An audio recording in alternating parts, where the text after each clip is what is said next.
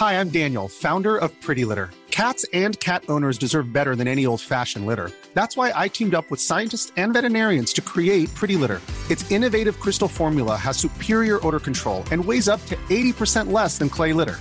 Pretty Litter even monitors health by changing colors to help detect early signs of potential illness. It's the world's smartest kitty litter.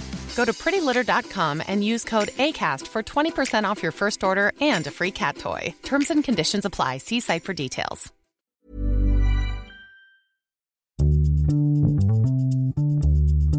Bonjour, bonsoir, bon après-midi à tous et bienvenue dans ce nouvel épisode d'Histoire de Daron. Je suis Fabrice, je suis votre hôte et cette semaine, je vous propose d'écouter l'histoire de Jean-Philippe. Jean-Philippe qui a 40 ans, qui a été élevé dans les années 80 par un couple de femmes homosexuelles, si bien que quand il s'est retrouvé papa d'une petite fille, il s'est demandé mais au fait comment je fais moi pour être un daron alors que j'ai vécu sans figure paternelle moi? Alors voilà, je vous laisse découvrir l'histoire très singulière de Jean-Philippe. Un grand merci à lui de m'avoir envoyé un mail pour me proposer de participer à l'émission. Si vous aussi vous voulez participer et passer à mon micro, vous pouvez m'écrire un mail à histoire de daron, histoire avec un S, daron avec un S, arrobase rockymag.com, R-O-C-K-I-E-M-A-G.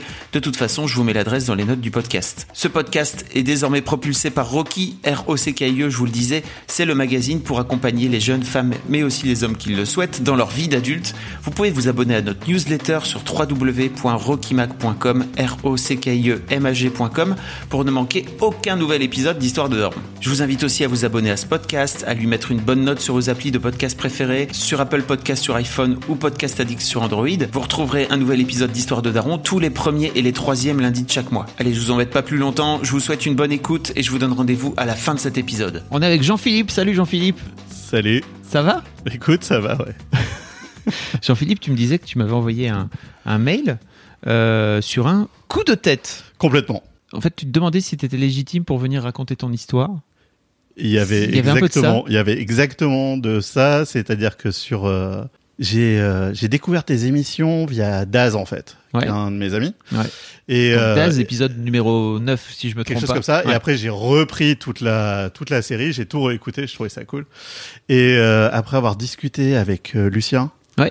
Euh, il m'a fait mais ouais mais c'est cool vas-y on balance ton histoire et je fais ok je balance mon histoire et puis après je me suis fait mais je sais pas si euh, c'est si intéressant que ça si ça peut intéresser des gens j'ai pas un message euh, comme le papa qui avait une petite fille qui était euh, qui avait des troubles du euh, du spectre autistique donc j'ai pas un message en fait j'ai pas j'ai pas une comment dire un combat ni quoi que ce soit et donc effectivement je me suis posé une question une fois que j'ai appuyé sur entrée quant à la légitimité de ce que je venais de faire Mais t'as une histoire?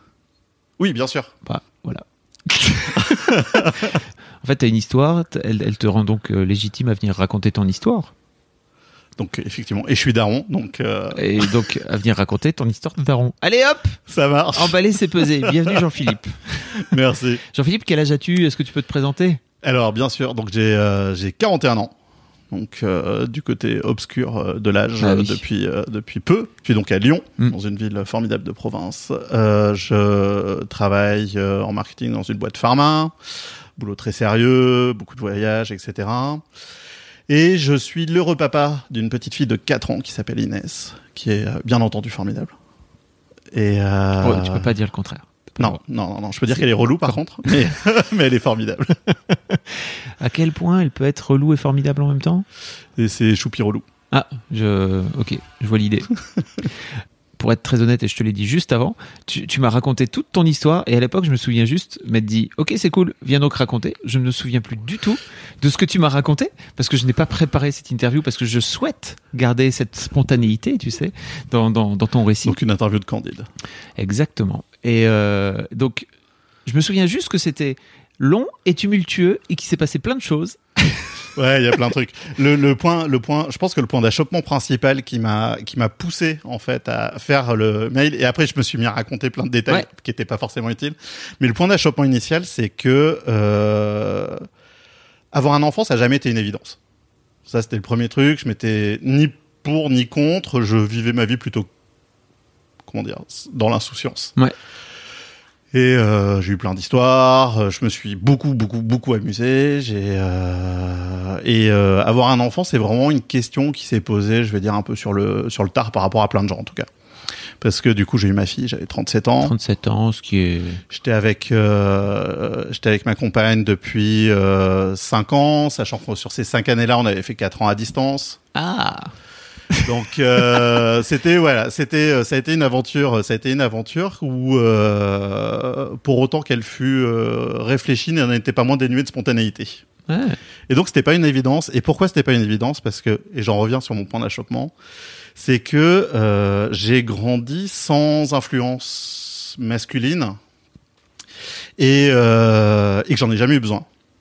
Ça m'a jamais manqué plus que ça. Ça a jamais été euh, un problème. J'ai jamais euh, cherché euh, plus que ça à retrouver mon père, etc. Et du jour où ma femme m'a dit, ça y est, je suis enceinte, je me suis fait merde. C'est quoi être un père? Parce que c'est c'est tombé un peu par hasard, c'est ça? C'était pas Mm. forcément prévu dans si, votre si, histoire de c'était, couple? c'était, c'était prévu. Alors, ça a été beaucoup plus rapide que ce que on avait Ouais. et l'un et l'autre pensé. Ouais. C'est-à-dire qu'on s'était dit, on se lance et genre, je sais pas, la semaine d'après, euh, elle était enceinte. Ah oui. Euh, ouais, ouais, ça a été super rapide. Donc effectivement, donc il y a eu ça qui m'a pris un peu de cours, mais après, en fait, j'ai vraiment eu cette étape de réalisation, de dire, mais j'ai pas eu de père, ça m'a pas manqué. Donc mon next step, ça a été, euh, mais c'est que si ça m'a pas manqué, c'est peut-être pas si utile que ça. Et donc comment moi je me construis, comment je me projette en fait En tant que père. père, euh, sachant que de ce que j'ai pu discuter avec plein de gens, en fait, le- la plupart des gens, j'ai l'impression, construisent leur parentalité en fonction de ce qu'ils ont connu. Oui, ou pas C'est le, c'était l'impression, c'était l'impression que j'avais. Et comme je n'avais rien connu en fait, et Ouais. que euh, ma mère n'a pas non plus joué le rôle d'un père, etc. Enfin, il n'y avait pas de. euh, ma mère était avec une femme formidable, mais il n'y avait pas de. Alors attends, t'es en train de... tu dis des trucs comme si de rien n'était, quoi, tu vois, mais donc ta mère était avec une femme. Oui. Voilà, mais c'est pas c'est pas c'est pas commun. Alors non, surtout, Surtout- à mon âge. Surtout que t'as 40 Surtout à balais. mon âge. Ouais. Tu dis ça comme si de rien n'était, alors parce que tu me dis euh, j'ai vécu sans sans l'influence d'un père, euh, mais ça aurait, enfin voilà, il y a des histoires où parfois le père décède, le père se barre, euh, Ouais, tu vois, c'est des choses qui peuvent arriver. Euh, non, toi tu as grandi, tu as été. ouais, si je reviens, si je reviens, euh, il va falloir que tu montes tout ça dans l'ordre. Non ça va être compliqué. Non, arrête, arrête de arrête de penser au montage, ça c'est mon problème. Donc, euh, si je reviens, si je reviens à la, à la, à la, à la genèse, Ouais, à la genèse de tout ça. du petit Jean-Philippe. Euh, ma mère est quelqu'un de formidable et d'extrêmement atypique. Et euh, elle a vécu, euh, née dans les années 50, pure enfant du baby boom. Elle a vécu euh, de manière un peu euh, fast and furious, on dirait maintenant, euh, Mm. dans les années 70, euh, 68, 70, etc. Et à un moment, elle a décidé que c'était bien de se poser et d'avoir un enfant. Mais ce qu'elle voulait, c'était un enfant, c'était pas une famille. Donc, euh, elle s'est beaucoup renseignée à l'époque. Et euh, il y avait euh, tous les débuts de la psychanalyse, la psychiatrie, sur euh, un peu de neurosciences, mais vraiment les trucs, euh, vraiment les trucs, euh, bah, début des années 70, donc euh, entre à moitié hippie, à moitié n'importe quoi. Et donc ma mère a décidé d'avoir un enfant, donc elle a sélectionné un géniteur. Waouh. Euh, ouais, waouh. Elle a sélectionné un géniteur sur euh, des espèces de traits assez étranges sur il faut que les générations soient ascendantes en termes d'évolution sociale et en termes d'intelligence, c'est-à-dire qu'il fallait pas quelqu'un qui soit au top euh, pour qu'il continue à avoir une marge de progression, etc. Donc il y a eu une vraie sélection en fait. Hein. Euh, Elle a fait comment? Elle a fait un casting je pense qu'elle a fait une espèce de casting. Après, elle a fait une shortlist et, euh, in fine, elle a gardé un candidat, tu vois. Je pense que- qu'elle a, elle a créé le bachelor avant que ça existe, en fait. Est-ce que le gars en question était au courant? Je sais, alors ça, je sais, ça fait partie des trucs qui font partie de la légende de ma mère. Et euh, je sais pas exactement dans quelle mesure tout était euh, Oui. sur la table. Et euh, donc ma mère, non, donc ma mère fait ça. Elle a un enfant, c'est moi. J'ai deux ans et euh, zéro jour. Et ma mère avait lu que pour l'enfant, c'était bien qu'en termes d'inconscient, d'équilibre, etc., il fallait qu'il y ait euh, présence des deux parents pendant deux ans. Et donc il y a euh, deux ans et un jour, elle jette mon père. Et là, je commence euh, la fabuleuse aventure euh, des enfants de séparés, parce qu'ils étaient pas, ils étaient pas mariés, mais de séparés, euh, en mode euh, tous les 15 jours, un week-end tous les 15 jours, la moitié des vacances, etc. Putain, mais rien que ça, ça fin des années 70, c'est pareil. hein, ouais, tout début des années 80. c'est moderne.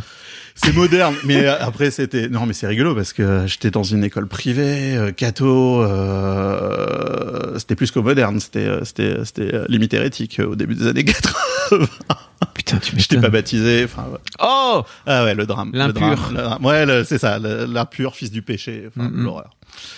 Et euh, mais cool, en fait. Je dois avouer que j'ai eu une enfance qui était, euh, somme toute, euh, hyper privilégiée et vraiment idéale. Et euh, parce que ma mère avait gagné beaucoup d'argent, parce que j'étais dans un milieu qui était euh, hyper favorable. J'ai grandi entre Bordeaux et le bassin d'Arcachon. Enfin, c'était euh, c'était quand même le pied. Et je kiffais pas des masses aller chez mon père en fait tous les 15 jours. Je trouvais que c'était pas une très bonne personne. Et donc je devais avoir 6-7 ans. Je lui ai dit qu'on allait arrêter de se voir parce que euh, je perdais mon temps et que ça avait pas l'air de l'intéresser plus que ça. Et du coup, il, il a dit OK. Et euh, je l'ai plus jamais revu. Wow. Et euh, dans le deal qu'il y avait avec ma mère, en fait, il n'y avait pas d'histoire de pension alimentaire, etc. Il payait mes études. C'était juste le truc. Et je l'ai appelé une fois, euh, quand j'ai euh, fini mes études et que j'ai signé mon CDI, euh, pour lui dire, écoute, voilà, ça a servi à ça, merci beaucoup. C'est tout. Et fin de l'histoire. Ok. Donc voilà. Et euh, mais ce qui maintenant m'interroge, tu vois, en tant que père maintenant, Ouais. si ma fille me disait, j'ai plus envie de te voir, je je comprends pas comment tu peux le prendre en disant, ouais, ok. J'ai du mal à j'ai du mal à me projeter en fait sur ce dans cette symétrie dans Ouais, ce truc-là et je, je vraiment je vois pas comment il m'a laissé partir genre comme ça quoi. Bon bref, là n'est pas le sujet. Et qu'après, euh, donc ma mère, euh, clairement, donc a été euh, bi, hein, parce qu'il y a eu des mecs, etc. Et à un moment, elle s'est installée avec une nana. Moi, j'étais, euh, j'étais, euh, j'étais petit, je devais avoir 6-7 ans. Et ce qui était rigolo, c'est que j'identifiais bien les menaces masculines dans ma maison. Donc, c'est-à-dire quand il y a un mec qui arrivait, j'appréciais pas trop le truc. Je défendais mon territoire. T'appelais ça des menaces alors? Ouais, ouais, pour moi, il y avait un mec qui rentrait dans l'appart, c'était chez moi, c'était ma mère, c'était mon environnement, il y avait, était hors de question qu'il y ait euh, quelqu'un d'autre. Mais le truc que j'ai pas vu venir, c'est quand ça a été une nana, en fait, qui s'est installée à la maison, au bout d'un moment, je fais, mais euh, elle reste tout le temps? Je fais, bah ouais, on est ensemble. Je fais, ok. Très bien. Ça- Ok, je l'avais vraiment pas vu venir, mais euh, c'est bon, c'est installé. Je sais pas, j'avais 8 ans, 7 ans, 8 ans. C'est dans 8 ans, et puis Donc il tu faut rappeler découvres- que... tu découvres l'homosexualité comme ça, alors Exactement, et donc il faut rappeler que dans les années 80, euh, euh, il y avait même pas eu, euh, il enfin il y avait pas de discussion sur le sujet tant que ça, quoi, tu vois. Bah oui, c'était pas un papa et une maman, quoi. euh, C'était vraiment. euh, Donc ça m'a vraiment pris par surprise. Et c'était cool, c'est une femme formidable et elles sont ensemble depuis, donc ça fait Ouais. euh, ça fait euh, plus de 30 ans qu'elles sont toutes les deux. Et c'est une femme qui m'a énormément apporté et euh, qui euh, m'a ouvert des pans de culture euh, entiers euh, sur la littérature américaine, euh, la science-fiction, les jeux de rôle même. Enfin, c'était vraiment extraordinaire. Et voilà. Et donc j'ai grandi euh, comme ça, donc euh, Sans figure masculine. Sans figure euh, masculine et, euh, et plongé dans la communauté euh, gay des années 80, qui était un peu une forme d'intelligentsia culturelle aussi, qui était assez assez intéressante. Juste avant que vienne frapper le SIDA, qui a été euh, un truc dramatique en fait euh, à cette époque-là pour des amis de ma mère, euh, pour donc vraiment baigné dans une espèce de contre-culture et dans des références euh, type voilà le sida par exemple qui a été vraiment un passage hyper euh, hyper dur pour ma mère parce qu'elle a perdu des amis Oui, j'imagine. euh, parce qu'il y a eu tout un moment où personne savait trop ce qui se passait ce que Mm. c'était comme maladie euh, etc donc euh, c'était euh, ouais c'était vraiment euh, c'était vraiment un, un moment un moment étrange et après moi je te le dis ça de manière très euh, spontanée naturelle mais en fait c'était pas du tout spontané et naturel quand j'étais gamin parce que ma mère m'avait dit bon t'en parles pas t'en parles pas à la famille t'en parles pas à l'école c'est euh, c'est un secret de maison quoi Le, le fait que ta mère soit. le fait qu'elle soit avec, Avec euh, une avec femme une femme, qu'elle soit installée et qu'elles vivent ensemble. Donc euh, ma mère avait vraiment euh, une euh, segmentation de ses vies. Elle faisait quoi comme job tu Elle dirigeait euh, une énorme boîte d'import-export. Ah ouais. Ouais, genre un truc de ouf. quoi. Sacrée gonzesse, quoi. Ouais, ouais, une, une femme vraiment, ouais, vraiment, vraiment impressionnante à tous les titres. Et euh, donc, euh, ouais, c'est ça, une femme qui dirigeait euh, une énorme entreprise euh, à cette époque-là, qui était euh, avec une femme qui, euh, par certains côtés, était hyper ouverte à toutes les euh, toutes les cultures, tout le bain culturel en fait des années 80, qui était euh, super. Euh, euh, à contre-courant, avant-gardiste. Enfin, les trucs qui se Mm. passaient dans les années 80, tu vois, ça, c'est des trucs que tu vois plus, euh, que tu vois plus trop maintenant. En fait, les performances artistiques, par exemple, Ouais. euh, de l'époque étaient d'une violence en fait, Mm. euh, d'une violence sans nom quoi. Enfin, moi, j'ai vu des, j'ai vu des performances euh, avec euh, des, euh, tu vois, des, les fameuses performances où les gens se recouvrent, tu vois, de- d'excréments et tout Mm, comme mm, ça pour euh, dénoncer la vie dans laquelle ils sont, etc. C'est un truc. Bon, moi, je suis plus trop en contact avec le milieu artistique underground, etc. Donc, c'est des trucs que je vois plus trop au passé. Et euh, donc voilà, donc ça c'était ma c'était ma jeunesse en fait, et euh, c'était euh, c'était une super jeunesse, c'était hyper enrichissant intellectuellement, c'était extrêmement riche. À titre personnel, de comment toi tu te construis en tant que mec dans tout ça, c'est c'était un peu compliqué, donc j'ai mis ça a été un ça a été un, passage compliqué, tu vois. Par exemple, je pense que j'ai jamais fait plus de peine à ma mère que le jour où j'ai dû faire mon coming out pour dire que j'étais hétéro. Euh, tu vois, où ma mère m'a dit, oh, mais c'est tellement dommage. T'es sûr? Et, euh, et je te promets que c'était vraiment, c'était vraiment un coming out. Je me sentais super mal. Euh, tu vois, Ah il fallait que ça sorte, quoi. Donc, euh, à la fin, on s'est entendu pour dire que finalement, elle m'avait fait à son image. C'est-à-dire que j'aimais beaucoup les femmes. Magnifique. Et elle aussi. Donc, qui avait, que c'était, c'était somme toute assez raccord. Et tu veux dire, en fait, euh, c'est intéressant parce que tu veux dire qu'elle t'avait éduqué euh, comme comme un petit garçon euh, homosexuel, tu penses? Non, non, non, pas du tout. Elle m'a éduqué. Euh, euh, je pense qu'elle, non, je pense qu'elle elle a fait un truc qui était euh, aujourd'hui, on dirait de manière non genrée en fait. Mm, mm. Donc euh, garçon, oui. Mm. Euh, après, euh, sans euh, sans pousser dans une direction ou dans l'autre. Ok. C'est-à-dire que, par exemple, j'ai jamais aimé le foot, machin, etc. Ouais. Elle m'a jamais forcé à aller faire un match de foot. Ah ouais. Non, je pense qu'elle a fait, elle a fait un, elle a fait un truc qui était peut-être pas facile, mais euh, qui, euh, qui n'a jamais été euh, prosélyte. Mm. Si je peux dire ça comme ça, c'est le bon mot, dans un sens ou dans l'autre. Ok. Mais du coup, quand même, elle, elle a Pas- toujours une préférence pour, elle a toujours une préférence pour la communauté en tout cas Ok. gay, etc. Et du coup, ça a été un peu une déception Déchirant. pour elle. C'était un peu une déception Mon pour fils, elle. tu es hétéro. C'est- bon. C'est ça, ça a été, ça a été la déception. C'est, euh, mais, euh, mais par contre, voilà, j'ai mis longtemps à accepter qu'effectivement ma mère était, euh, ma mère était lesbienne, enfin bi en l'occurrence, parce que c'est pas parce qu'elle est avec une femme qu'elle est plus bi. J'ai mis longtemps à accepter plein de trucs, mais elle m'a appris plein de messages que je pense que beaucoup de garçons devraient entendre.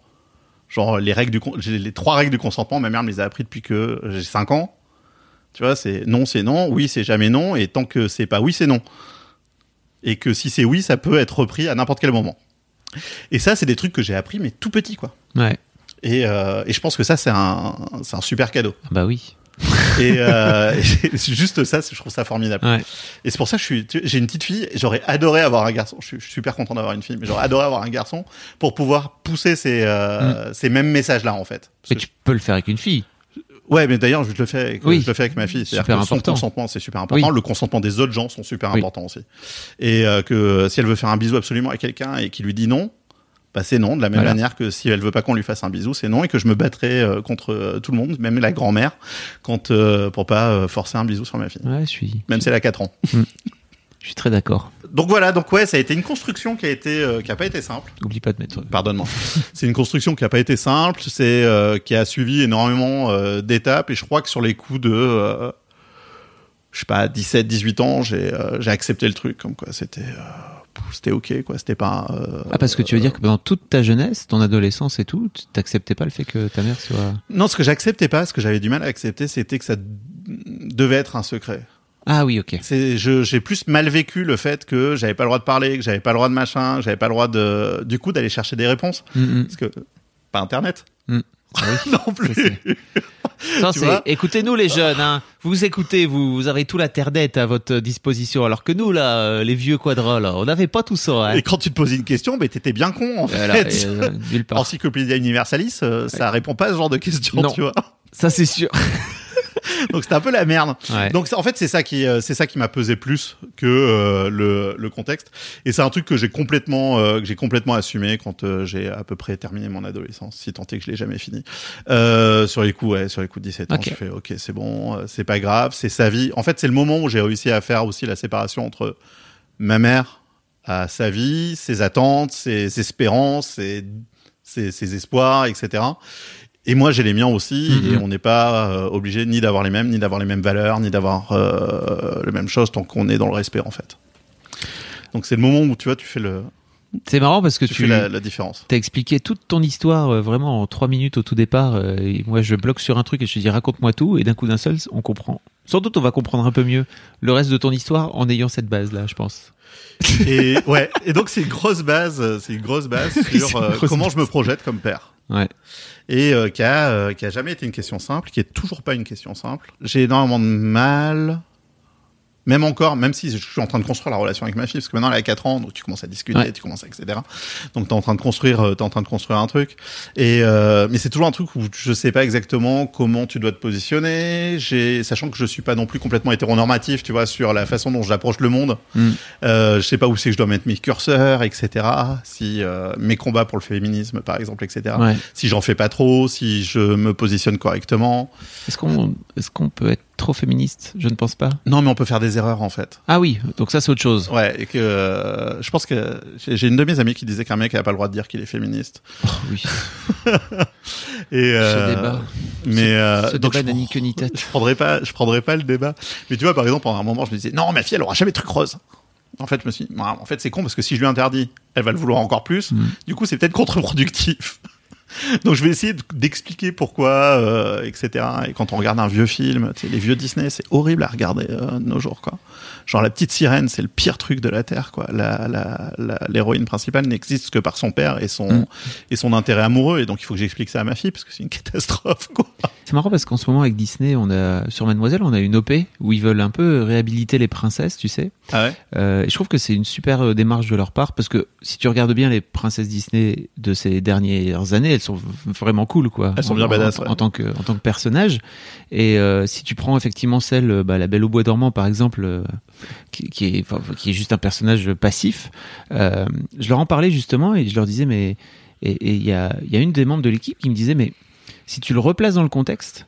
En fait, la, la meuf déjà, elle décide de défier l'autorité parentale en allant euh, toucher le, le truc là, le comment ça s'appelle, je sais même plus, mais bref, le- qui, qui l'endort. Ouais. Et elle dit mais rien que ça déjà à l'époque, c'était un truc, euh, c'était un truc énorme quoi. Tu vois, tes parents disaient Pas con. tu peux pas le faire. Et toi, en tant que meuf, à un moment donné, tu te dis, euh, bah les couilles, je vais le tester. Bouf. Après, effectivement, ça te, ça t'endort, etc. Donc tu, tu payes le prix, mais il y a quand même ce truc de base en fait qui est un, un truc de défi, de défi de l'autorité parentale. Et c'est vrai que quand tu le replaces dans le contexte, euh, ça, ça prend peut-être une autre dimension. C'est sûr que si tu le regardes avec les yeux d'aujourd'hui, tu fais ouais, quel nunuche, hein, vraiment. Donc, Ouais. euh, ça, je ne t'en le fais pas dire. Euh, mais revenons un peu sur ton, revenons un petit peu sur sur ton ton envie d'enfant, parce que tu me disais que que, enfin, je sais pas, t'as l'air, tu, m'as raconté tout à l'heure que c'était venu un petit peu extrêmement rapidement. C'était, euh, en fait, c'est- c'est- juste, c'était pas une évidence. J'ai jamais été, euh, jamais été. Il me faut absolument un enfant, euh, ou Mm. euh, j'aurais jamais d'enfant. Mm. C'était, euh, c'était un truc où je m'étais pas posé spécialement, euh, spécialement la question. Euh, j'ai rencontré du coup euh, Idoya. Donc, ma compagne, je devais avoir 30 ans. On s'est rencontrés à New York pendant une soirée. Euh, finalement, on a un film. finalement non c'est pas on s'est rencontrés donc on s'est rencontrés là-bas elle elle vivait euh, elle vivait là-bas donc on a fait euh, on a fait un an et demi entre Lyon et New York où j'y allais tous les mois parce qu'elle avait zéro vacances forcément parce qu'elle travaillait là-bas Ouais. et moi j'avais l'opportunité via mon travail d'aller pas mal de- pas mal de fois T'avais des. RTT, tu veux dire? Et en plus, j'avais plein de RTT. et euh, donc, du coup, euh, on a fait ça. Après, il y a eu un an et demi. Elle a été mutée à Londres. Donc, on a fait un an et demi euh, jusqu'à Londres. Et puis, a ce moment où tu fais, où quand t'es à distance depuis un petit moment, tu te fais, bon, on la joue comment, en fait? On Mm. continue comme ça, mais clairement, on reste un peu, euh, dans une certaine forme d'immobilisme, même si c'est très très cool en fait les relations à distance pour ça, parce qu'à chaque fois que tu te revois, c'est Tu te retrouves. tu te retrouves et t'as pas et t'as jamais de routine et Mm. t'as euh, t'as jamais tous ces euh, tous ces à côté qui font que euh, il y a un moment dans une relation où ça peut être euh, un peu moins euh, fun quoi. Bon et finalement on décide de s'installer euh, tous les deux à Lyon. Elle vient à Lyon. euh, on découvre la vie à deux. Moi c'était la première fois que j'emménageais avec quelqu'un. J'avais toujours euh, lutté contre euh, l'appartement commun. Donc euh, j'étais un spécialiste de je prends mon appartement à 20 mètres. Et euh, donc là, comme elle venait à Lyon, je pouvais pas lui dire, écoute, tu prends ton appart Ouais. et moi je vais rester dans le mien et on va faire comme ça pendant un moment. donc non, c'était pas possible. Donc euh, elle vient à Lyon, on apprend à vivre ensemble, on redécouvre une nouvelle forme de couple et euh, quelques quelques temps plus tard, en fait, se pose la question de savoir est-ce que euh, on est prêt pour avoir un enfant. Je me, je me fais Ouais, ça va nous prendre super longtemps de toute façon. Euh, je sais pas, c'est toujours le moment, t'as toujours des potes qui disent ça fait un an qui qui sont Mm. en train d'essayer, etc. Tu fais, ouais, j'ai le temps de m'habituer en fait. Et, euh, et en fait, non. Et avant ça, t'avais pas du tout envisagé l'idée, quoi. Avant, Non. avant que la question se pose. Non, non, non, j'avais vraiment pas. Euh... Je te dis, j'étais ni fermé, ni euh, pour, ni machin, etc. C'était vraiment pas une évidence en fait. Et donc, et- euh, vient me dire un matin, écoute, euh, je suis enceinte. Bim. Et là, bam, la grosse barre derrière le cou, en disant merde, ça y est, c'est c'est c'est. It's happening. It's happening. et euh, tu sais, tu t'es- t'es- et c'est parti quoi. Mm. Et euh, sachant que je suis un angoissé, euh, je suis un angoissé euh, total, euh, plus scientifique. Donc euh, j'avais, euh, j'ai j'ai bouquiné tous les trucs, tous les problèmes qui Ah. pouvaient arriver, les machins, etc. À chaque fois qu'on arrivait à une écho, tu sais, je savais tous les trucs qu'il fallait Ce genre de regarder futur père. ce genre de père, tu vois, ce genre le, le père ultra angoissé. Et alors que, alors que pour ma femme, c'était un truc, ça se passait bien. Elle a eu de la chance que euh, les trois premiers mois soient pas euh, Compliqués en termes de compliqués en santé. termes de santé, de nausées, etc. Juste, euh, enfin, tu vois, mais les clichés, elle avait envie de framboise, tu vois, Mm. n'importe quand, c'était relou. Mais euh, bon, voilà, à part ça, c'était vraiment, euh, c'était vraiment top. Et elle, elle a super bien vécu euh, le début de sa grossesse. Et donc, à chaque fois qu'elle arrivait à une écho, c'était normal que tout aille bien. Alors que moi, je savais exactement le, tu sais, plus tu regardes, plus tu sais qu'il peut y avoir de problèmes. Tu sais, et nos parents euh, avaient pas ce genre de problème. Exactement. Pas d'écho, en fait. pas d'écho, hein. Et donc, euh, juste, euh, c'était parti pour neuf mois. Des années 70, mon pote, il y avait pas d'écho. Donc on vit cette grossesse, on vit cette grossesse euh, plutôt pas mal. Ma femme sur le sur le tard commence à avoir du mal sur la représentation du corps, le corps qui t'appartient plus Mhm. vraiment, etc.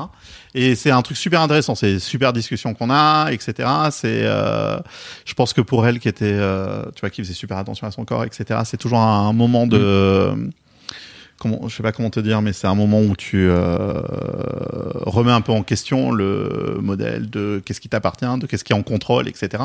Vu que clairement, cet enfant qui grandit euh, prouve par A plus B qu'il y a plus de contrôle sur à peu près grand chose, quoi. Des... C'est ça qui est fou, je pense. C'est que nous, on s'en rend pas vraiment compte en tant que père, je trouve. Non. Alors que chez les femmes, ça se, ça se concrétise tout de suite dans ce truc est en train de grossir à l'intérieur de Et moi un et, je moment, ne peux rien bouger, c'est un truc de ouf. Ouais. Et euh, enfin, pour ma femme, ça a été, euh, ça a été un truc de ouf, quoi. Mm. Genre, t'as une partie de ton corps qui ne t'appartient plus vraiment et qui se met à bouger alors que t'as pas voulu. C'est c'est quand même très bizarre quand tu y C'est réfléchis. clair. Et donc, comme tous les pères, je vivais le truc par procuration. Bien sûr, j'ai pris mes 15 kilos de couvade. hein. Oui, la couvade. Euh, bien entendu. Euh, écoute, euh, ma femme mangeait pour deux, fallait bien que je mange pour trois. hein. Voilà, je suis d'accord. Donc j'ai bien fait, j'ai bien fait tout ça comme il faut, comme tous les mecs, je crois. Euh, dans l'angoisse de savoir, tu vois, elle a cinq doigts, ouais c'est bon, elle a cinq doigts. Euh, la membrane du cœur s'est bien refermée, ouais, l'estomac aussi, ouais. Euh, c'est tous les, tous les, toutes les merdes qui peuvent se passer en fait. Et, euh, et tout va bien. Et honnêtement, c'est, c'est une super grossesse.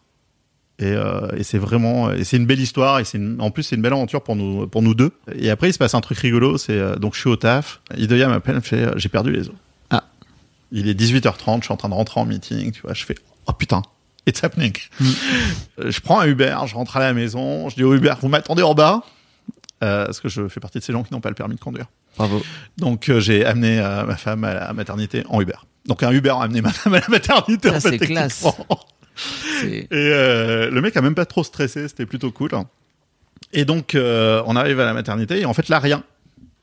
Et il s'est passé un truc rigolo, c'est que pendant euh, pendant 48 heures, euh, donc euh, ça peut arriver que tu perdes les os et qu'il y ait un début de dilatation, mais que les contractions démarrent pas tant que ça et que du coup, enfin juste il se passe rien. Donc euh, tu te retrouves, tu te fais ce rush de partir à la maternité et rien. Mm. Et tu passes euh, la nuit, euh, tu passes la nuit, donc ils la mettent dans une chambre, etc. On passe la nuit là, on marche. Oui. Genre 12 bornes dans, le, dans, dans cette maternité. Et, euh, et les mecs nous disent, bon, bah, écoutez, euh, ça a pas l'air de se produire maintenant. Par contre, comme vous avez perdu les os, vous pouvez pas rentrer. Mm. Donc, monsieur, Rentrer à la maison. toi, tu rentres à la maison et euh, tu laisses ta femme et, euh, et ça se passe comme ça. Et en fait, les mecs t'expliquent le protocole, c'est 48 heures. Et au bout de 48 heures, Il si ça n'a pas démarré euh, naturellement, il déclenche. Et donc là, je leur fais ah mais non non non, c'est pas possible parce que ça allait être mon anniversaire dans 48 heures. Et il était hors de question que je partage mon anniversaire. Moi, je suis fils unique, je partage pas mes affaires. Oh mon dieu. Et bien entendu. Et bien entendu, euh, 48 heures après, Non. elle a toujours pas accouché. Et euh, là, les médecins nous disent, bon, écoutez, demain matin à 8 heures, euh, on, euh, on déclenche. Et, euh, et à ce moment extraordinaire où ma femme m'appelle à 3 heures du matin, Donc elle, elle est à la maternité, moi je suis, euh, je suis, à- je suis à l'appart. Elle fait, je crois qu'on a fait une connerie. je suis pas prête pour ça. Et là, je fais, écoute, bah, j'étais en train d'y réfléchir.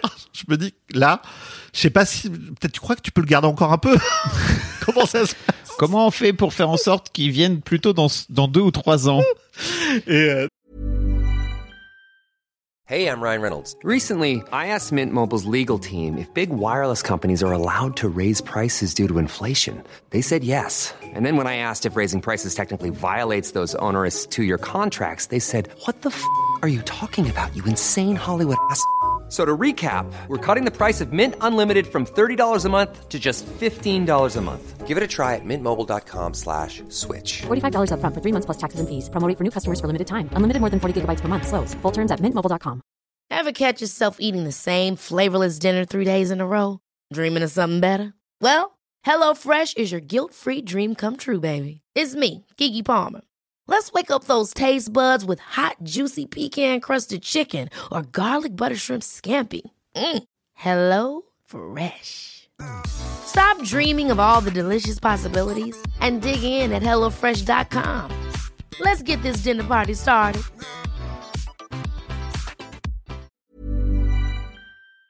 Donc c'était assez rigolo. Et, euh, et ce qui est super rigolo, c'est quand tu te, tu prépares tes affaires, etc. Et tu fais bon, mais c'est, c'est, c'est, bon là, c'est prévu, c'est aujourd'hui et tout. C'est mon anniversaire. Je vais passer mon anniversaire à maternité. Euh, elle va me le piquer. Plus personne me souhaitera mon anniversaire. Ça va être horrible. Et euh, on arrive à la maternité. Il déclenche. Ça se passe super bien. Quatre heures plus tard, euh, ma fille naît. Euh, comme tous les mecs, de ce que j'ai compris, de, en écoutant Histoire de Daron, je euh, m'effondre Mm. en larmes quand euh, la médecin euh, me met euh, Inès dans les bras. Un truc complètement animal, complètement euh, au-delà du contrôle, au-delà de, au-delà de, euh, de la raison en fait. Et euh, effectivement, c'est le moment où je me dis putain ça y est, t'es, t'es responsable, t'es avec cette petite chose super dépendante. Euh, qui euh, Vient de commencer par te euh, piquer vient ton anniversaire. commencer par piquer mon anniversaire. Et euh, Une grosse claque quand même dans, dans, dans- tu vois, dans tes trucs. Dans tes- Exactement. dans tes trucs préconçus de je veux pas partager. D'un coup d'un seul, bim T'es obligé de partager, truc, mon pote. Elle te prend ton truc, Tu peux putain. plus faire autrement. La preuve que la preuve que c'est plutôt un anniversaire. Après, même ma mère, en fait, elle m'envoie des textos pour souhaiter un bon anniversaire à sa petite fille. Et deux heures plus tard, elle m'envoie un texto pour me dire hey, bon anniversaire à toi aussi, mon chéri. J'avais oublié. Lol. Ma mère met lol dans ses textos, c'est Bah horrible. oui. Bref. Voilà comment je suis euh, devenu père. Donc euh, je m'effondre en larmes. Je... C'est un super beau moment. Parce que tout s'est toujours bien passé, que l'accouchement n'a pas été horrible, euh, que euh, même ma qui fait sa péridurale en se, Oui. en s'agitant sur sa pompe et en se droguant, La pompe morphine. en se droguant sur le sur le dos du service public de manière complètement légale et, euh, et voilà et c'était cool et ça a été euh, ça a été euh, ça a été du coup le début d'une aventure et, euh, et et pour moi la continuation de ces angoisses là de comment t'es père comment tu te positionnes ça veut dire quoi? Et alors, c'était quoi? Mais je sais j'ai toujours pas la T'as réponse toujours pas la réponse, crois. mais co- co- comment tu. c'est. Comment dire? Est-ce que, est-ce que tu penses que c'est ton. Ça va être ton chemin, c'est ça? Avec, euh, avec ta fille Parce que même si elle grandit, elle est encore, elle est encore petite. elle est super petite ouais. Voilà. Elle est- Ouais, ouais, ça va être, euh, ça va être mon chemin. Et je pense qu'en, et je, et tu vois, je réfléchissais en venant ici. Mm. Euh, et je pense que le, le, le, le, le conclusion de ça, c'est que c'est une co-construction, en fait. C'est, elle, elle sait pas ce que c'est non plus de comment être une fille, quoi. Enfin, clairement, elle vit en fonction de ce qu'on lui. Pour l'instant, on a une énorme influence encore sur elle, bien que l'école ait commencé et que je commence à voir des morceaux d'influence, tu vois, de Ah oui. l'école, etc. Et, euh, et de ses potes et tout ça. Mais euh, je pense que je pense que ma conclusion, c'est qu'on va se co-construire tous les deux et euh, et que ça vient nourrir mes angoisses dans tous les sens, puisque genre il faut que je survive, tu vois, il faut que euh, j'ai une angoisse de la mort terrible depuis longtemps, tu vois. Et je me dis ah mais il faut pas que je meure maintenant parce que sinon c'est horrible, tu vois, j'ai trop de trucs à lui passer encore. Mm. Et euh, ouais, pour moi ça a été un vrai, euh, ça a été un vrai déclencheur. J'ai arrêté de fumer, euh, j'ai quasiment arrêté de bouffer de la viande, je me suis remis au sport euh, en me disant il faut que je tienne au moins 20 ans quoi. Mais c'est dû à quoi? Est-ce que c'est dû au fait que tu l'aies eu peut-être un peu plus tard que. Peut-être. Alors il y a un côté comme ça, il y a un côté que je l'ai eu, ben voilà, je l'ai eu, j'avais 39 ans. Euh, non, 39, j'avais 37. 37, putain. Oui, je, je- Pardonne-moi. J'avais euh, j'avais 37 39 ans. si tu veux. J'avais 37 ans, mais après je fumais comme un pompier. Je, Ouais. je, je sortais beaucoup. Mm. euh, je bouffais vraiment bien. Euh, je faisais beaucoup la fête et euh, clairement une, une, une course propre à l'autodestruction, mais complètement assumée. Hein. C'était Oui. euh, c'était vraiment ça faisait partie du package quoi. Et euh, mais ce moment où on te met ce, Mm. ce, ce rôti qui bouge là Mm. euh, dans les bras et que tu te dis euh, putain en fait j'ai une, il y a une responsabilité qui est alors bien sûr financière machin etc Mm. mais t'as une responsabilité d'être là en fait et, euh, et ça je l'ai pris très très fort dans la gueule. Et euh, du coup ça m'a euh, du coup je me suis transformé en voilà en hippie. Euh, j'ai euh, j'ai arrêté de fumer. Je bois beaucoup beaucoup moins. J'ai euh, je, je, je, je suis- en passe de je, mange de la viande de manière extrêmement parcimonieuse et éthique. Euh, tu vois, un, un hippie. Et donc c'est une co-construction. Je pense que j'apprends à être père en marchant. Je dois avouer un truc c'est que les histoires de daron. Euh, m'aident aussi pas mal Ah ouais parce que je me suis rendu compte, en fait, je parlais euh, peu ou pas de paternité avec mes potes. Et euh, Pourquoi, tu penses et, et mais, mais ça fait partie des questions que je me suis posées. Mm. C'est-à-dire qu'en écoutant l'histoire de Daron, je parce qu'en fait, tu rentres vraiment dans l'intimité de la façon dont les gens construisent ces histoires-là, Mm. construisent leur leur rapport à la paternité, etc. Et du coup, je prends plein de trucs. Tu vois, en me disant ah putain j'avais pas pensé à ça. Notamment euh, ceux qui ont des gamins plus grands et tout Mm. tu te dis ah mais j'avais pas du tout euh, ne serait-ce qu'envisager euh, cette perspective ou etc et donc ça te donne plein de points de vue qui sont euh, qui sont intéressants et comme moi je suis vierge de tout je prends tout en fait j'absorbe tout tu vois euh, viennent euh, viennent nourrir en fait le ce truc là et effectivement je me suis rendu compte qu'avec mes potes je parle jamais de ce que ça veut dire être père quoi. Pourquoi tu penses? Il y a une forme de, une forme de pudeur euh, peut-être liée à, liée à cette masculinité. Ouais, je pense que ça fait partie de cette, toxicité de la masculinité, Ouais. quoi on doit pas parler de nos sentiments nous- nos- ou de nos émotions en tout cas, et que du coup il y a toujours une forme de gêne à euh, venir exposer euh, tes incertitudes peut-être Ouais. ou euh, Faut que tu sois un rock. Ouais, c'est ça, c'est c'est un peu c'est un peu cette image là où tu vois tu regardes tes potes, tu fais putain ils ont l'air de super bien faire et tout machin, et tu te dis mais en fait Non. ça se trouve, ça doit être la même merde partout. En fait, personne sait rien Je et pense vraiment on, fait- on essaie tous de faire au mieux, quoi. Le, même le moins pire possible, je pense.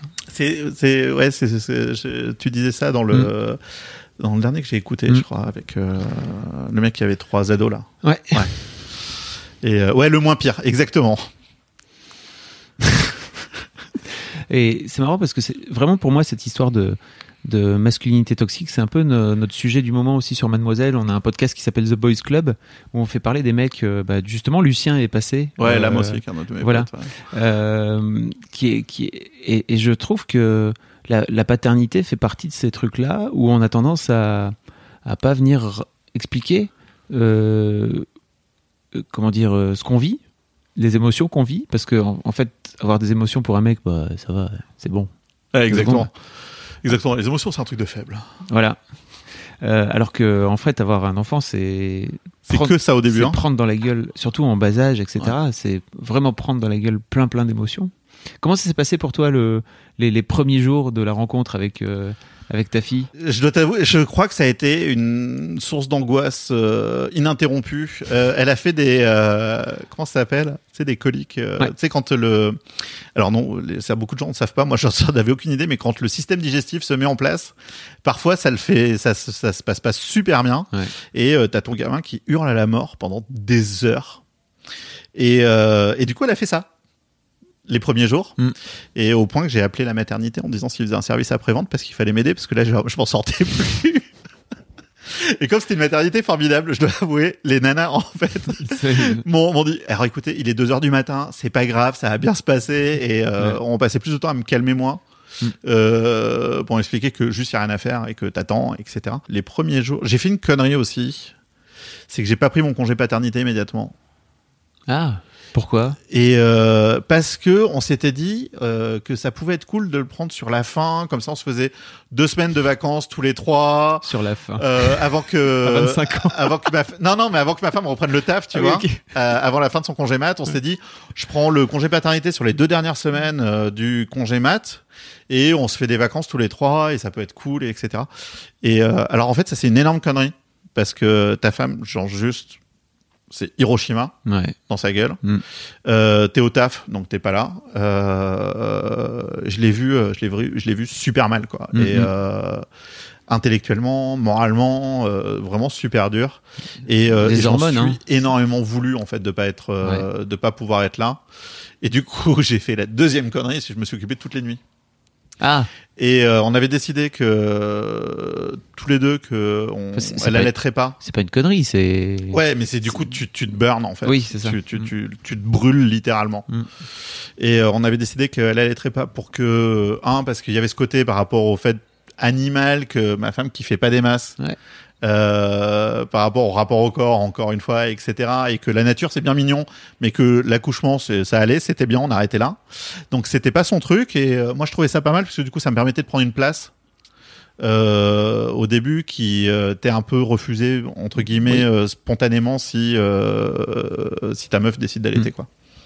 Même si tu peux tirer les trucs des trucs horribles en Ah fait, là comme là. ça. Et euh, donc euh, C'est la joie du tirelet. je sais, mais du coup je ne sais pas. Écoute, euh, moi, ma femme, j'ai vu une fois, un peu par hasard, parce qu'elle a très peu allaité, et je l'ai vue allaiter une fois, elle, elle s'enfermait dans la cuisine, en fait, et je suis rentré à ce moment-là, et j'ai vu ce truc, et j'ai fait, ah mais non, pff, oh, je- pff, ça, ça va, je vais survivre si tu veux, mais pff, pourquoi faire ça, vraiment Euh, voilà. C'est- un rappel à ta condition animale en fait. C'est ça, c'est un vrai truc de, ok, on est vraiment des... Alors je pense que toute cette période, grossesse, accouchement surtout, est un vrai truc, comme tu le dis, de rapport, de rappel qu'on est des putains de mammifères, quoi. C'est ça. que- C'est ça. Et il y, a- y rien à cacher par rapport à ça. Le- je pense que le, le fait d'avoir un enfant, c'est le plus gros rappel. Parce que intellectuellement, tu peux toujours te soustraire, en fait, Mm. à ta condition d'animal à peu près euh, quasi permanente, quoi. Et, sauf là. Mm. Là, tu le prends pleine face. Et, euh, et je pense que c'est euh, c'est peut-être encore plus probant. Euh, Enfin, pour ma femme, en tout cas, c'était oui. un truc qui était vraiment euh, euh, difficile. Donc le congé paternité, ton conseil, ça serait. Alors euh, moi c'est plutôt avant pour pouvoir filer le plus, enfin pour, pour, pour être là parce que je l'ai vu, ça a été, euh, ouais, ça a été, ça a été super dur quoi. Et toi en plus tu rentres de ta journée de taf, t'as fait 12 heures de Ouais. taf, euh, tu, euh, il y a des trucs que tu comprends pas en fait. Clairement, tu vois, Ouais. quand elle te dit putain, j'ai pas parlé de la journée, c'est c'est horrible et machin, tu fais ah je comprends quoi. Donc ouais, donc c'est- mon conseil, ouais, c'est le congé paternité au début. Et puis le deuxième truc, c'est que mon congé paternité, ma boîte m'a fait rentrer, revenir au taf pendant mon congé paternité, ce qui était pas hyper cool. Euh, mais je- bon, Je milite vraiment moi pour euh, un congé paternité vraiment rallongé. Tu sais, c'est en Suède où ils font, euh, en Islande où ils ont droit à 9 mois, moitié moitié. ouais, ils partagent, c'est ça. Voilà. Mais je crois qu'en Espagne, c'est le même principe, Ok, je sais pas. il me semble. Et c'est vraiment un vrai truc, je pense, euh, pour euh, que sociétalement, à mon avis, on finisse par euh, par avoir des darons impliqués dans Mm. dans la dans la vie de leurs enfants. Et puis, eh bien, c'est super dur. Tu vois, par exemple, là, j'ai pas eu de babysitter pendant un mois parce Mm. que euh, elle va la chercher à l'école à, 7, à 4h30 euh, jusqu'à 19h et tout. Et, et du coup, j'ai été chercher ma fille pendant trois semaines Mm. à l'école. Et c'est super dur quand tu dis, écoutez, il est 4 heures, euh, moi je m'en vais, quoi. Et en plus, je suis suffisamment haut pour pouvoir dire, on arrête les réunions et je me casse. Mais tu sens que c'est vraiment pas, euh, c'est vraiment pas naturel, quoi. Et je me suis pris des réflexions par ma boss, qui est une nana. Et euh, parce qu'il y a une forme, après on pourra en reparler, mais il y a une forme d'intégration en fait des politiques de domination, euh, notamment chez pas mal de femmes qui sont au pouvoir, Oui. euh, etc. Mais par pur euh, mimétisme et Oui, euh, notion de survie. hein. Il n'y a pas de, il y a pas de jugement là derrière. Et euh, mais c'est assez impressionnant euh, à voir effectivement. Donc le coup, ouais, le congé paternité au début, et juste tu fermes ta gueule et t'es là pour ta meuf. Bon, et comment ça se passe maintenant qu'elle commence euh, qu'elle commence à grandir, euh, la petite Inès? Mais la petite Inès, c'est cool. C'est une enfant qui est bilingue parce que sa sa, sa mère est espagnole, donc euh, ça, ça a été un truc qui a été très rigolo, qui nous a posé beaucoup de questions aussi de comment on accompagne, euh, comment on veut accompagner les deux cultures pour qu'elles coexistent. Et euh, parce que j'ai énormément d'exemples autour de moi de euh, binationaux où euh, un des parents lâche un peu l'affaire sur la longue. Et clairement, euh, les pas- gamins s'engouffrent en fait dans le truc et vont à la solution de facilité, ce qui est plutôt euh, logique. Mm. Donc on a été super euh, exigeant par rapport à ça. Je pense que été un des trucs où on a été le plus euh, ferme. Et alors vous faites comment? Alors on a les premières années, on a pris une nounou euh, qui était chilienne. Ok. Parce qu'en fait, ce qu'on s'est dit, c'est vu qu'on était parti pour rester en France un petit peu, a priori, euh, que le français allait devenir une langue forte et que donc il fallait qu'on renforce le plus possible l'espagnol en amont. Et euh, donc on a toujours pris des babysitters euh, espagnols ou, euh, ou d'Amérique latine. Sa nounou principale était chilienne, donc en fait on a renforcé l'espagnol le plus possible. Euh, l'envoyer pas mal de temps chez ses, avec, dans sa famille Ouais. espagnole, etc. Et, euh, Et ta compagne, elle, elle lui parle en que en espagnol que en espagnol. Qu'en espagnol. Moi, je ne lui parle qu'en français.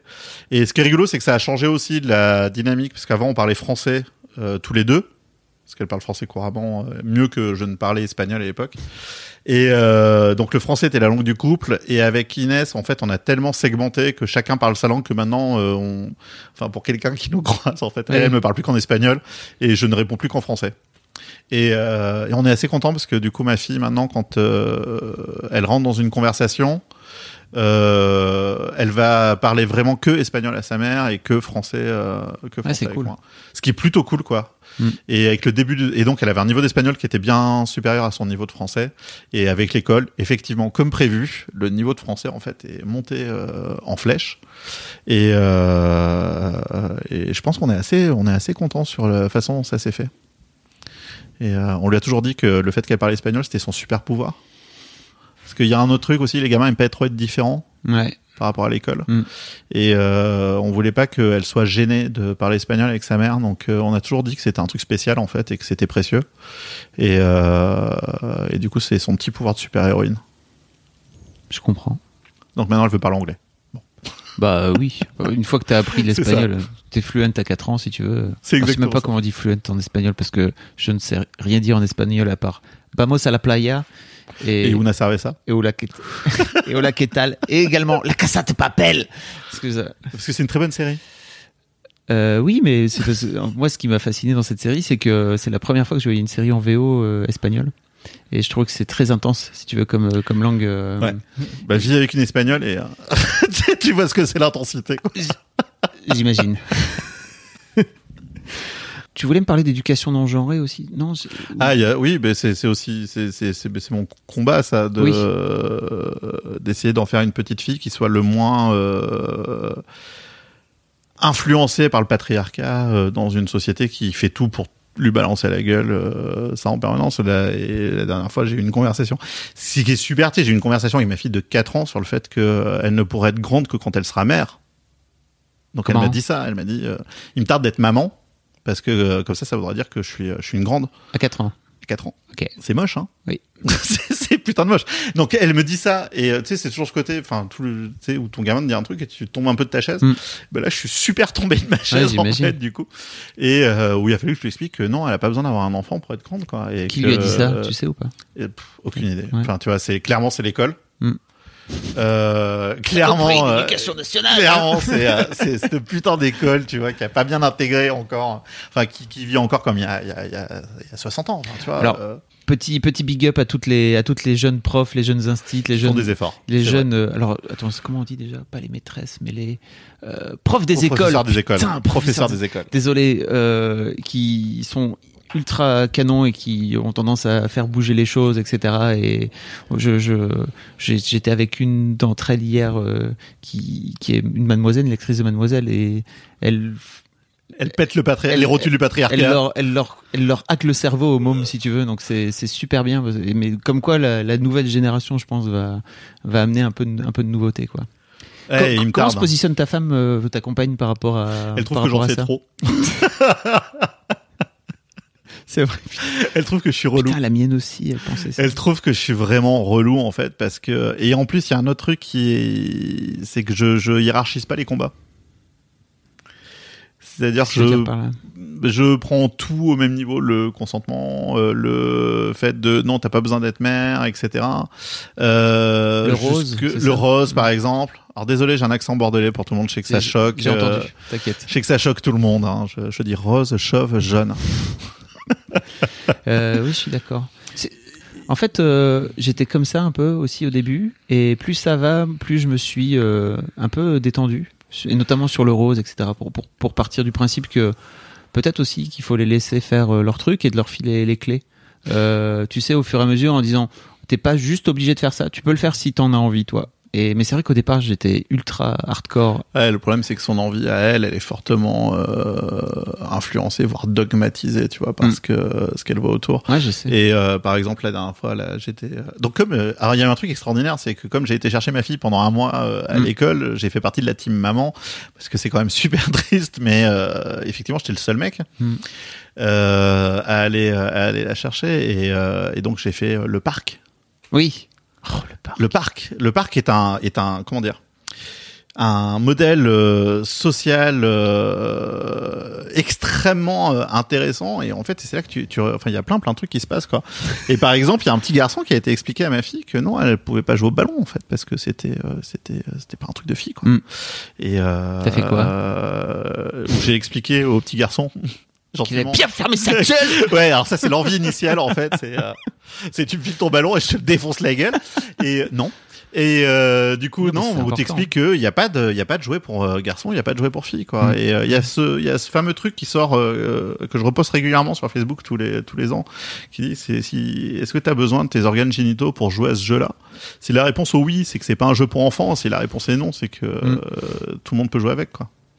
Et euh, donc euh, c'est ce que j'explique à ma fille que non, il n'y a pas de jouet pour les garçons, il n'y a pas de jouet pour les filles, qu'il n'y a pas de métier pour les garçons, il n'y a pas de métier pour les filles, que euh, les seules différences entre les garçons et les filles sont des différences d'ordre biologique et que il n'y a pas de prédéterminisme en fonction de ton sexe sur ce que tu peux avoir envie de faire. Est-ce que tu as utilisé le terme prédéterminisme auprès Non. de ton enfant Pas encore. Écoute bien, ma petite Inès. Pas de prédéterminisme. Non, non, pas encore. Mais euh, non, j'essaie de lui parler, et ça c'est un autre truc où euh, j'essaie de lui parler euh, avec des mots simples. Alors j'y arrive pas toujours, Hmm. Euh, mais euh, de manière. euh, euh, Enfin, j'ai jamais utilisé de mots euh, que je trouve infantilisants parce que c'est pas parce qu'ils sont petits qu'ils sont cons, Hmm. et euh, juste parce qu'ils ont pas toutes les clés, et pas tous les mots, on doit forcément euh, faire faire de la bouillie quoi. Donc euh, c'est ouais c'est pareil. Donc des fois je, je me prends un peu au sérieux peut-être je crois quand je lui explique des trucs Mm. et parce que je trouve que c'est important et qu'il faut se mettre en conscience sur certains sur certaines choses donc euh, mais euh, c'est pour ça que ma, ma femme me dit euh, je suis relou. Ouais. Il y a un petit truc. euh, je pense que ça va aussi avec une forme de lâcher prise, tu vois, par rapport à par rapport à ça. Et je pense que, en tout cas moi, les premières années, j'avais vraiment beaucoup de mal à lâcher prise sur ces sujets-là. Et au fur et à mesure, j'ai compris que ça servait à rien et qu'il fallait peut-être les laisser euh, vivre leur truc en leur filant les clés, en fait. ouais de- accompagné. Voilà.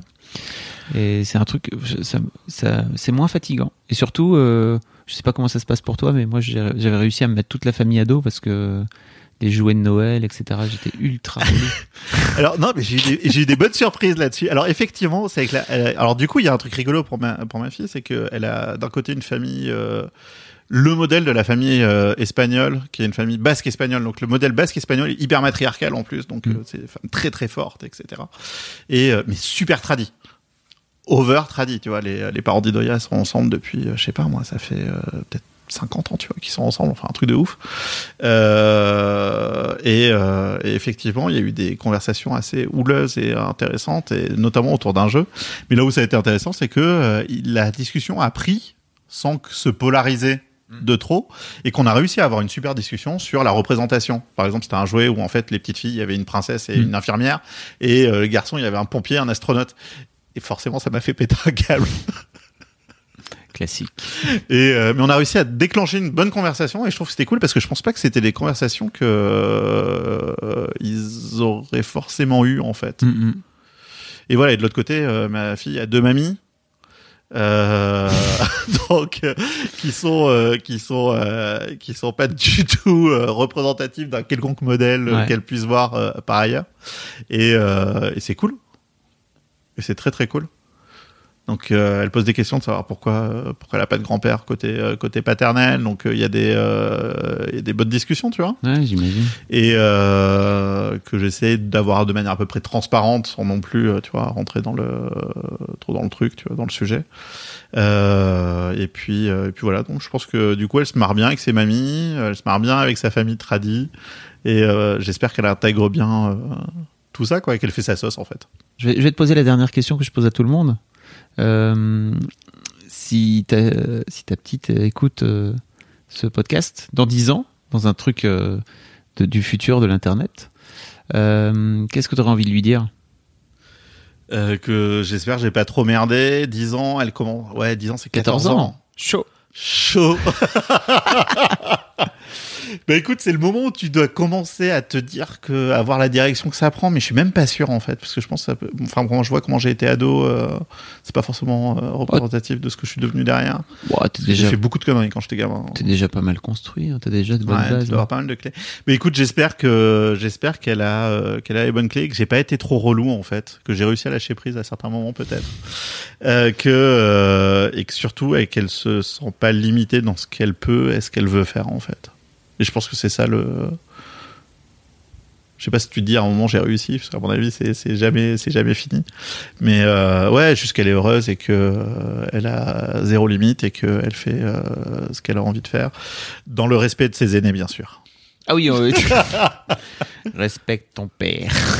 C'est toujours le truc horrible, c'est obéis-moi, mais en même temps j'aimerais bien que tu euh, développes une certaine forme de désobéissance civile et machin, etc. Ah. Tu sais, t'as toujours ce, de- ce double truc, t'as pas envie que les gens qui obéissent à tout sont des gens qui sont fondamentalement euh, Bien sûr. ennuyeux. Mais en même temps, ta fille, t'as vraiment envie qu'elle t'obéisse parce que c'est putain de relou quand elle fait n'importe quoi. Ouais, c'est vrai. Donc c'est ce double discours. J'espère que tu obéis à ton père, mais que tu n'obéis pas forcément à toutes les règles. Mais, donc ça veut dire qu'elle peut pas désobéir si elle obéit à son, à son père qui est quand même la forme d'autorité ultime. Ouais, mais tu, Choisis ton camp, Jean-Philippe, à un moment donné où il faut... ouais, tu te plantes parfois, tu vois. J'espère que je me serais pas trop planté. Ouais, En fait, c'est ça. je suis d'accord avec toi. Et puis, on va tous se planter. Ça fait partie du jeu. C'est ça. Je pense que tu sais jamais si t'as réussi ou pas, quoi. Bien sûr que non. Et en fait, euh, je pense que t'es es, toi-même le, le, le fruit de... On le voit bien tu- dans ton, dans ton parcours de ce que tu racontes. T'es toi-même le fruit d'une éducation tout à fait particulière Certes.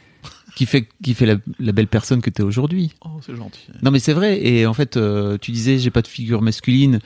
Peut-être tu serais une autre personne si t'avais eu ça. Donc tu vois. Et, et tu disais que t'avais eu du mal à le vivre, le côté caché, etc. Mais ça, ça t'a forgé aussi. Je trouve que c'est cool. On est tous. On est tous la somme des erreurs de nos parents. C'est ça qui est génial. Ouais. Ça permet tellement de déculpabiliser quand tu comprends ça. C'est-à-dire que tellement de conneries. tu vas faire des conneries avec tes enfants et comme tout, comme tes parents ont fait des conneries avec toi et regarde finalement est-ce que t'es, est-ce que c'est si pire? Ouais. Mais après, tu peux dire qu'il y a peut-être un facteur chance, hein. Non. la chance. La chance. Qu'est-ce que c'est que la chance? Non, je pense pas qu'il y ait de chance. Enfin, je veux dire en dehors des, en dehors des aspects des accidents de la vie, quoi, tu vois. Non, je pense pas. Tu penses qu'il y a de la chance, toi? Je pense qu'à un moment, t'as toujours un, t'as toujours, euh, peut-être pas, alors tu peux appeler ça, peut-être pas de la chance, mais il y a des facteurs euh, hors de contrôle, en fait. T'as une Oui. part dîner, euh, t'as une part dîner qui va venir euh, kick in à un Mm. moment.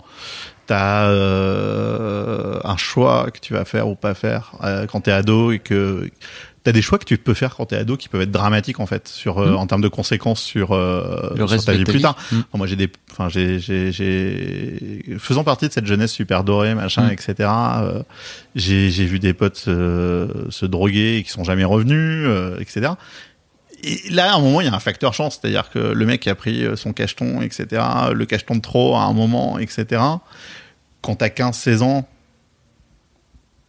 tu peux pas dire que euh, c'est euh, enfin c'est un facteur pas de chance en fait en l'occurrence surtout Ouais. le mec est jamais revenu quoi Qu'est-ce qui te fait, qu'est-ce qui te fait prendre ce cacheton de trop? Après, c'est Hein? c'est ça, mais tu as, as l'environnement, tu as le machin, t'as etc. Tu as peut-être un moment de faiblesse, un moment t'es moins bien, un moment de machin, etc. Et donc, c'est une somme, effectivement, de, de, de, de, de faits, mais que tu peux plus, que tu peux plus contrôler, quoi. Merci beaucoup pour ce moment, Jean-Philippe. Merci à toi. C'était trop bien. Et puis je te confirme que ton histoire était tout à fait intéressante et tu étais tout à fait légitime à venir la raconter. Surtout n'hésitez pas si vous voulez, euh, si vous avez une histoire euh, de, daron euh, un peu particulière que vous voudriez raconter, vous m'envoyez un mail sur histoire avec un s de daron avec un s gmail.com et puis peut-être que vous allez regretter comme Jean-Philippe trois secondes après avoir envoyé le mail et puis peut-être que je vous répondrai. En tout cas, je fais en sorte de, de répondre au plus grand nombre. C'est parfois désolé si je tarde un peu parce que ça peut être long. J'ai beaucoup trop de mails et d'autres trucs à faire qu'histoire de daron aussi à côté. Mais en tout cas, euh, merci beaucoup euh, pour euh, pour ton intervention, Jean-Philippe. C'était cool. beaucoup. Merci pour ce moment passé ensemble. Ciao ciao. Et voilà, c'est terminé. J'espère que cet épisode vous aura plu. Je vous le rappelle, si le concept vous plaît, parlez-en autour de vous. Partagez ce podcast sur vos réseaux sociaux. Le bouche à oreille, c'est encore le meilleur moyen de faire connaître ce programme. Et je vous précise que si vous écoutez en podcast, vous pouvez venir me laisser un commentaire sur l'épisode sur YouTube. Ça me fait toujours un immense plaisir et c'est encore la meilleure façon de discuter avec d'autres auditeurs d'Histoire de Daron. Je vous mets l'adresse de la chaîne dans les notes du podcast. Enfin, je vous rappelle que vous pouvez retrouver Histoire de Daron sur vos applis de podcast préférés, mais aussi sur Deezer, sur Spotify, sur SoundCloud ou même sur YouTube. Vous retrouvez tous les liens dans les notes de ce podcast. Cet épisode était également le dernier épisode de l'année. Je vous souhaite de bien belles fêtes en famille. J'espère que vous passerez un bon moment et je vous donne rendez-vous pour le prochain épisode le lundi 7 janvier 2019. Et d'ici là, je vous souhaite à toutes et à tous une très belle vie et bien sûr une très belle année à vous.